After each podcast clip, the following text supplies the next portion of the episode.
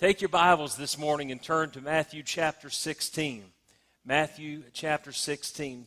As we look to the days ahead, I am glad that we can look forward with hope. Uh, we've got a lot of things taking place over these next days.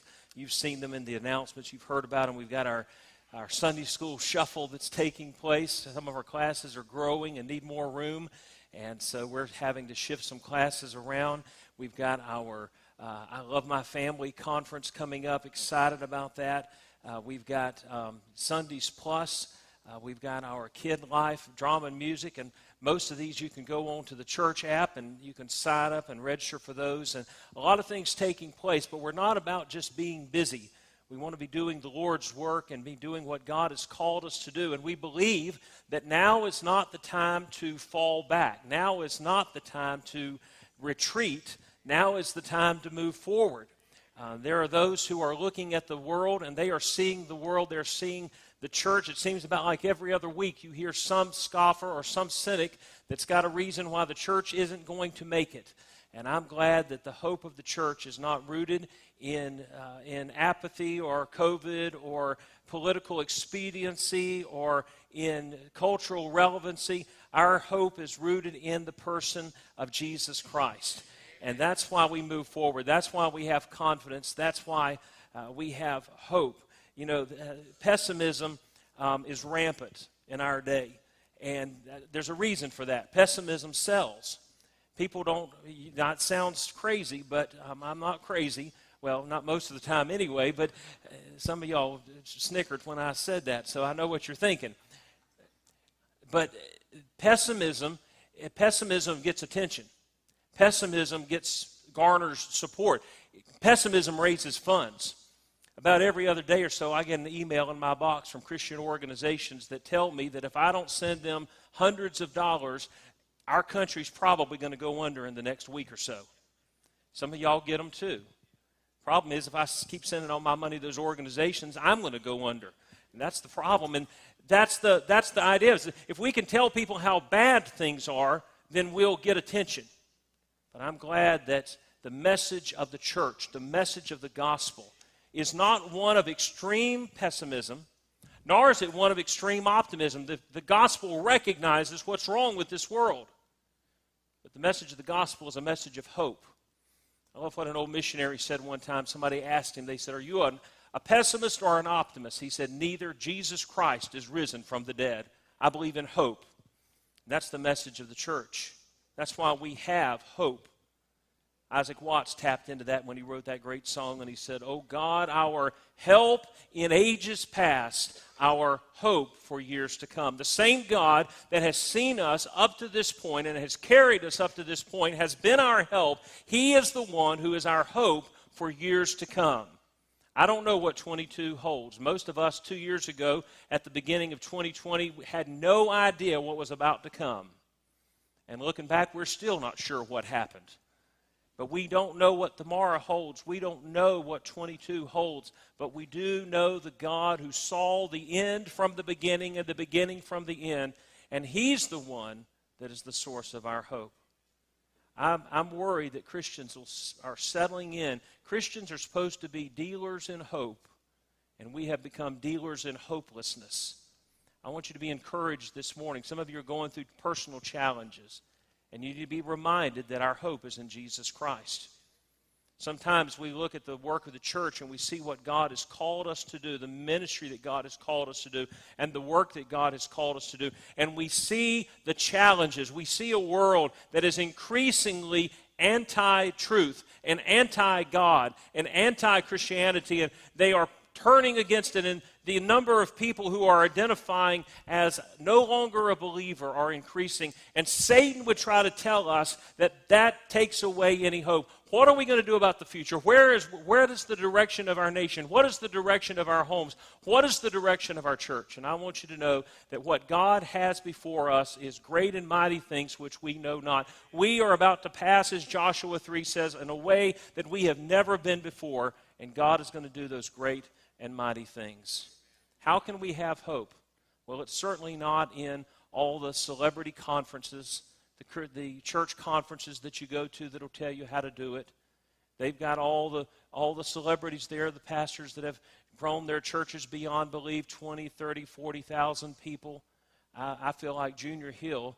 Um, I heard him say one time, he said, I want to go to a church conference where a pastor gets up from you know, Little Hope Baptist Church in the back of nowhere and says, you know what? We've lost fewer members this year than we've ever lost before. Sometimes we get tired of all the ones that know all the experts. It's not going to be the experts, and it's not going to be the success of Christian organizations, wonderful as they are. The message that we have is the hope of Jesus Christ through the work of his church, through the work that he established. And that's what he talks about in Matthew chapter 16. Our hope is in Christ alone. In our text, Jesus first declares the foundation of the church, and then he declares the triumph of the church. I want you to see this. You know these verses 16, chapter 16 and verse 13 of the Gospel of Matthew. When Jesus came into the coast of Caesarea Philippi, he asked his disciples, saying, Whom do men say that I, the Son of Man, am? And they said, Some say that thou art John the Baptist, some Elias, and others Jeremiah, or one of the prophets. He saith unto them, But whom say ye that I am? And Simon Peter answered and said unto him, Thou art the Christ, the Son of the living God. And Jesus answered and said unto him, Blessed art thou, Simon Bar Jonah, son of Jonah, for flesh and blood hath not revealed it unto thee, but my Father which is in heaven. This understanding, this truth, comes from God. It is not physically or mentally understood, though it enters our minds and it affects our physical beings, but it comes from a spiritual speaking of God to Simon Peter. My Father has revealed it. And I say unto thee, verse 18, that thou art Peter, and upon this rock I will build my church, and the gates of hell shall not prevail against it. And I will give unto thee the keys of the kingdom of heaven, and whatsoever thou shalt bind on earth shall be bound in heaven, and whatsoever thou shalt loose on earth shall be loosed in heaven. How can we have hope? Jesus tells us three things in this, in this passage that give us hope both as individuals, as Christians, as the church, as families, as believers in Christ Jesus. The first is is that our foe is defeated. The gates of hell will not prevail against it. Now this reminds us first of all of who our adversary is. Our adversary is not the world. The our adversary is not the world system, though we are contrary to it. There are those in our society who are trying to undermine biblical truth and biblical principles. There are those who are working adamantly to undermine the, the home and the, the family as God established it. But they are not our enemies. Our political opponents, though that may differ from person to person, the person that you disagree with politically or ideologically, they are not our enemies. They are victims in the lies of Satan. Those that are drawn into falsehood, those who are drawn into unbelief, are victims of Satan. And we need to remind that this is not a, a culture war, it is a rescue mission that we're engaged in. Our goal is to bring the hope of the gospel to those that are lost. And that is our hope. Our adversary is against hell. The gates of hell shall not prevail against it. Ephesians chapter 5, verse, or chapter 6, verse 12 said, We wrestle not against flesh and blood, but against principalities, against powers, against the rulers of the darkness of this world, against spiritual wickedness in high places. That is who our battle is against. And that is why our battle is a spiritual battle. We've been in the last months several times to Ephesians chapter 6 and the armor of God. Why? Because our engagement, our battle is a spiritual battle, but I'm glad that our adversary is defeated, and that's the assurance that this promise gives us. That's the hope that Jesus gives us. He said, The gates of hell will not prevail against the church. I'm glad that Satan is a defeated foe. Our enemy, we're in a battle against an enemy that's already lost the war. He lost the war at Calvary. The gates of hell shall not prevail. This is not that hell is on the offensive, attacking gates are stationary. But what are the gates of hell? The gates of hell are those that hold in those souls that are dead. But I'm glad that Satan and hell has no power over the soul of the believer. That death could not hold Jesus Christ, and death is not going to hold us. And the last enemy to be destroyed is death. And every other enemy cannot conquer Christ. Christ has conquered death, and through Christ we have conquered death, and we have hope as believers because of the resurrected Jesus Christ. And Satan has been defeated. Revelation chapter 4 and verse 12 says, And they overcame the devil by the blood of the Lamb and the word of their testimony. How do we defeat Satan? How do we defeat those lies that the deceiver brings to our heart and mind? To tell us that the situation is hopeless, to tell us that there's no hope for tomorrow, to tell us that we need to give in, to tell us that we just need to listen to all the, the doom and the gloom. We rebuke Satan not in our own power, but in the name of Jesus Christ. Even Michael the archangel did not rebuke Satan, but he said, The Lord rebuke you. They didn't win the battle in their own strength. We're not going to conquer Satan and temptation and despair in our own strength. We do it in the power and the strength of Jesus Christ. Our hope, our victory is in Jesus. And they overcame him by the blood of the Lamb and by the word of their testimony. What is the word of our testimony? When Satan comes around, we need to tell him this. We need to tell him who we are. I am a child of God. I am indwelt by the Holy Spirit. I am in God's kingdom, and He has no authority over me. He has no business on God's property. We need to remind him of who he is. Jesus said he's the father of lies. And when he comes around spewing his falsehood and spewing his untruths in your heart and mind, you need to remind him, My Lord said, You're a liar. And we need to remind him of who Jesus Christ is the Word of God, that Jesus is the Lord. He is the final authority in this world, and He is the final authority in the spiritual battle. And we speak that truth. The Word of God is the word of our testimony.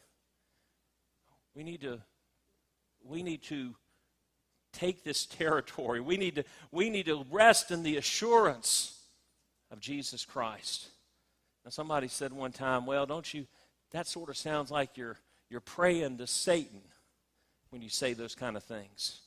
I like what Dr. Adrian Rogers said. He said, I'm not, say, I'm not praying to the cat when I say scat. And we're just saying to the devil, scat, get out of here. You've got no business. And by the word of their testimony, they overcame the devil. We fight a defeated foe. Aren't you glad for that? Can you imagine trying to live this life with no assurance of victory? There would be no hope at all in this world. We were without Christ and without hope in the world before we were believers. But now we are with Christ and we have hope in this world. Don't, don't give in to the doom and gloom. Don't give in. Don't become a peddler of hopelessness. Everybody wants to, boy, I, I hear it. I was talking, had a couple conversations with family yesterday, and they were sharing things people have come up and asked them about and said to them.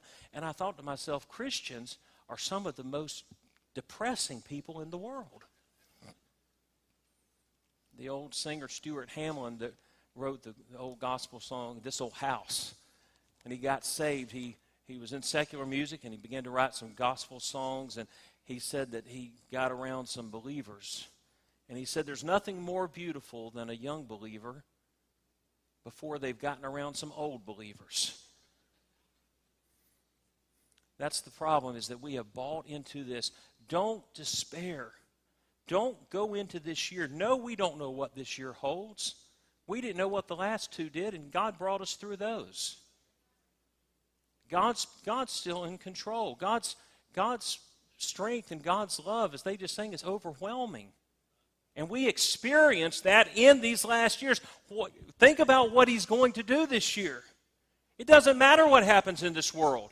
It doesn't matter what sickness comes. It doesn't matter what uh, who's who's in the White House. It doesn't matter what movies are made in Hollywood. It doesn't matter what happens in our schools. What matters is that Jesus Christ is Lord and He is on the throne, and we are fighting a defeated foe. We can have hope. We can have hope because we face, we fight a defeated foe, but also because our foundation is secure.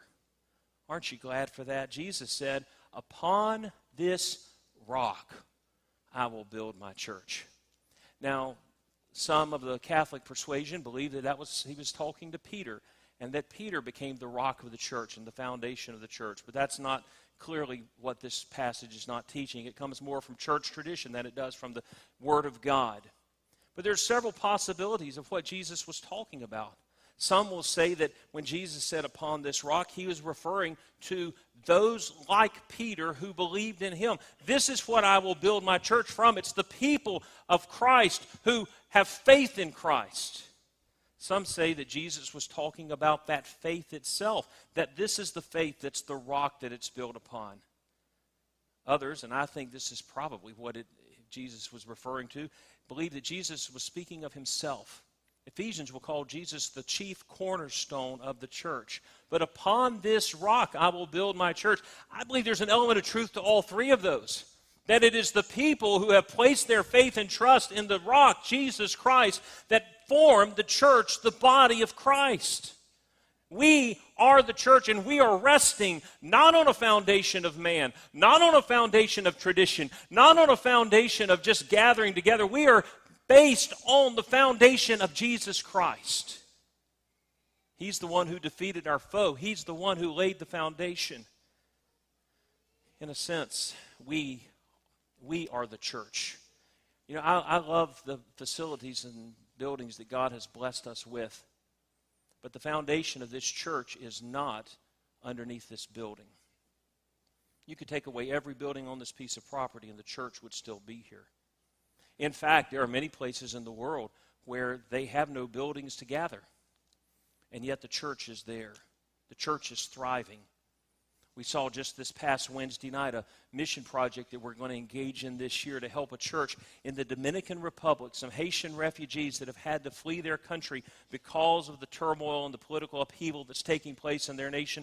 And they are establishing a church, and the work of God is going on, and they are meeting in a rented small hut that they call a house. And the children gather in the backyard for their services, for the children's church, and for, for Sunday school. And by God's grace, we're going to help provide them with a building. But you know what? The church is already there. The church is what God has established on the foundation of Jesus Christ. If a church is established on the foundation, if the church is established on the foundation of man, it will fail. This church will stand and thrive and grow and be strong as long as it is founded on the person of Jesus Christ. I remember many years ago, we were in a revival service or preparing for revival services, and we pulled into the parking lot to wait and park our camper next to the church. And this man came out, and my dad rolled down the window and he began to talk to him, and he stuck his thumbs in his, in his lapels. It's always a dangerous sign. If you do that, I'm sorry. I'm just, I'm not really that bad. But in my experience, it's always something's getting ready to come that's just not real spiritual. He said, um, I want you to know that my granddaddy laid the found, was the founding member and laid the foundation of this church. My daddy was a deacon in this church, and my uncles were deacons in this church, and I've been a member in this church my whole life. This is our church. Boy, that's a dangerous thing to say. Thank God he got saved during the revival meeting. God took his took a little wind out of his sails and took his thumbs out of his lapels. This church is not man's church. This church is God's church, and it is built on the foundation of Jesus Christ. We rest on a secure foundation. But then notice the third reason we have hope. I have hope this morning because my foe is defeated. Satan is defeated. I have hope because my foundation is sure, but I have hope because our founder is sovereign. Jesus Christ is in control. Do you see what he says here? Upon this rock, I, I will build my church. He's the one that's in control. He's the one that's in charge. He's the one that gives the promise. He's the one that is the source of my assurance. They say that the, the owner of the ship line that built the Titanic made the, gave the assurance. He said, This ship is unsinkable. But that's the promise of man. Jesus has given the same promise to the church. He's saying, The gates of hell shall not prevail. The winds may blow against the ship of the church, but it will not sink because of its builder and because of its captain. And we have hope because He is the one that is in control. His promise, this promise is not from a mere man. This promise is from the God man. This promise is from God Himself. And Jesus says the gates of hell will not prevail. I will build this church. Jesus Christ is the life of the church. Colossians chapter 2 tells us that Christ is our life. He's the one that's the life of the church. It is the life of Christ in the church that makes any difference between the church and any other social gathering. There are clubs and organizations and lodges throughout our community, throughout our society what makes us any different from another gathering of people? What makes us different is that we have Christ as our life. Otherwise, we're just a gathering of religious people. A lot of times we talk about churches being lively, and I know what we mean by that. I grew up around some lively churches. I grew up around some churches that would scare some of y'all half to death. Brother Milan, you know what you know some of the ones I'm talking about.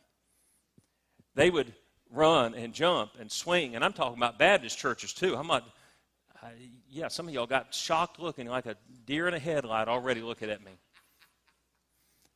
Let me tell you that the life of the church is not how loud we get or how wild we get. The life of the church is Jesus Christ. That's what makes the difference. That's the power. That's the difference. And not only is he the life of the church, the Bible says he's the Lord of the church. Ephesians chapter 2 says he has made him head over all things to the church. He is the Lord of the church. He's the one that's in control. He's the one that's in charge. Aren't you glad for that? Let me tell you when troubles come to a church, when problems and conflict comes in the church, when people rather than the Lord start trying to take control. That's when problems start. When it has to be my way, when it's when it's what I want. Jesus Christ is the Lord of the church, and Jesus Christ is the Lord of Central Baptist Church. And Jesus Christ is Lord of your life. Let me say that when believers within a church stop submitting to the authority of Christ in their life, you'll start seeing them stop submitting to the authority of Christ in the church. And that's where the conflict rises. Jesus is the Lord of the church, but Jesus is the love of the church. We've got to love Jesus more than we love serving Jesus. I want you to listen to me carefully. There are times when we can love what we do. Some of y'all really enjoy singing in the choir. And I understand why. I love to get up there when I can, and I, it's a blessing to get to sing. But some people sing just because they enjoy singing. They enjoy, that's what they do. They, it's not about loving Jesus. There are some people that preach just because they like they enjoy preaching. They enjoy studying the Word. Sunday school teachers that teach just because they like having, they like the opportunity to say something. And not all. You listen to what I'm saying? I'm saying that we've got to love Jesus more than we love our service for Jesus. We've got to love the Lord of the church more than we love the church. I know some Christians that are so committed to the survival of their church gathering that they've gotten their eyes off of the reason they gather. They get their eyes off of Jesus. Jesus is the love of the church. Christ loved the church, Ephesians chapter 5, and gave himself for it. Aren't you glad that Jesus loves this bride? Jesus loves this church. Jesus died for this church. Jesus died for you. That's why we have hope, because he loves us. Our bridegroom loves this bride. He died and he gave himself for it. He is also the one who is going to come to get this church. One of these days, I hope, I, I don't know when it's going to take place. We don't know when the rapture is going to take place, preacher, but I hope it's during a church service. There's several reasons for that. I, some of them are not, not real spiritual, but But I, I would love, wouldn't it be wonderful for the church to get to go up together? We're going to get to go up together, but what if we all left from the same place? You see, Jesus is the one who called the church out. Jesus is the one who sends the church out. But one day he's going to be the one that comes to take the church out. That's why we have hope. That's why we have assurance. So listen, don't, don't become a dealer in hopelessness. Don't give in to the doom and gloom. Don't listen to the lies of Satan that are trying to fill your heart and fill your mind. As we look forward to what God is going to do this year in our lives and in our homes and in our families and in the outreach and the gospel, I believe that what God has for us, the far greater things are yet to come. Why? Not because I can do anything, not because we can do anything, but because He can do everything. That's the blessedness that we have, the hope that we have. Don't give in to the doom and gloom. Don't be a dealer of hopelessness. Be a dealer of gospel hope. You may know someone that's in a hopeless situation, and the most important thing they need is not for you to get them out of their situation. The most important thing they need is the message of the gospel. Jesus is our only hope. If you're here this morning and maybe you're in a hopeless situation, I'm not selling Jesus as some magical elixir that's going to solve all your problems, but I am going to tell you that Jesus is the answer to your deepest problem. And that is the problem that you are lost and apart from God, and you need to be restored to a relationship with Him. And only Jesus can bring that hope for that to happen.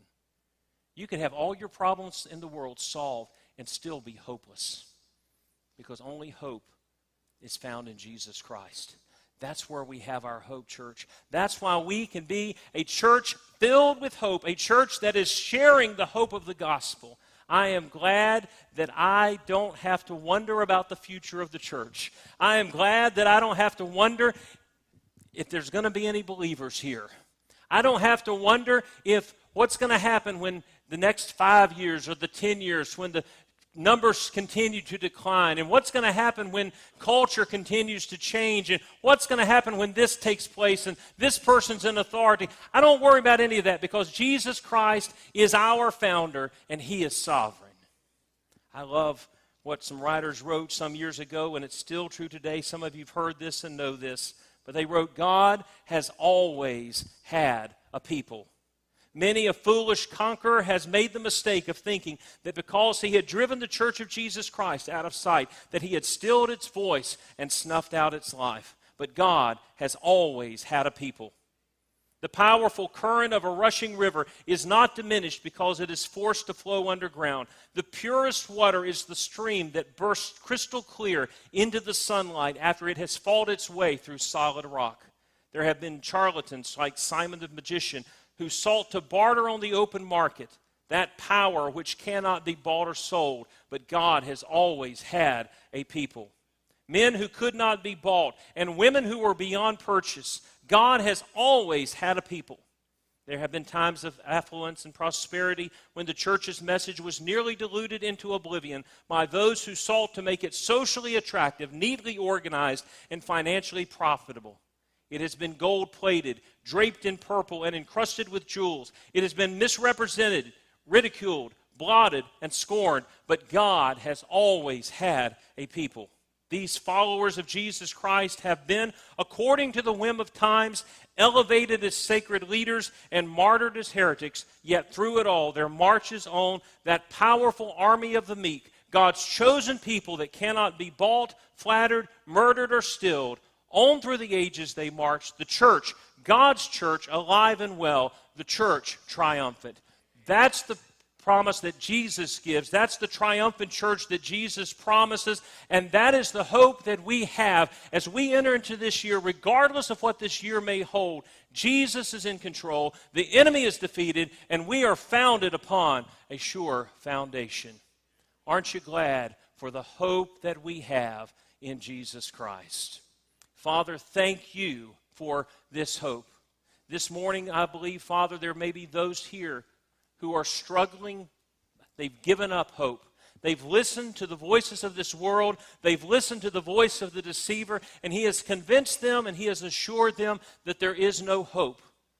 Lord, if we are not careful, we will become sharers and we will become merchants of hopelessness. But help us, Lord, to be dealers in hope. The hope that we have in Jesus Christ and the message of the gospel that we share. Help us to boldly proclaim it this year. Father, I pray that you will help us to take that hope to a hopeless world. Father, I pray for those this morning that maybe are carrying heavy burdens and they need to come to this altar. They need to lay those burdens before you. They need to let go of what's causing them to be hopeless. They need to be reminded that you are in control and you are in charge. They need to be reminded of the assurance that we have that the gates of hell will not prevail against the church and it will not prevail against our soul. Whatever the need, Father, I pray that you will speak to each heart. We pray in Jesus.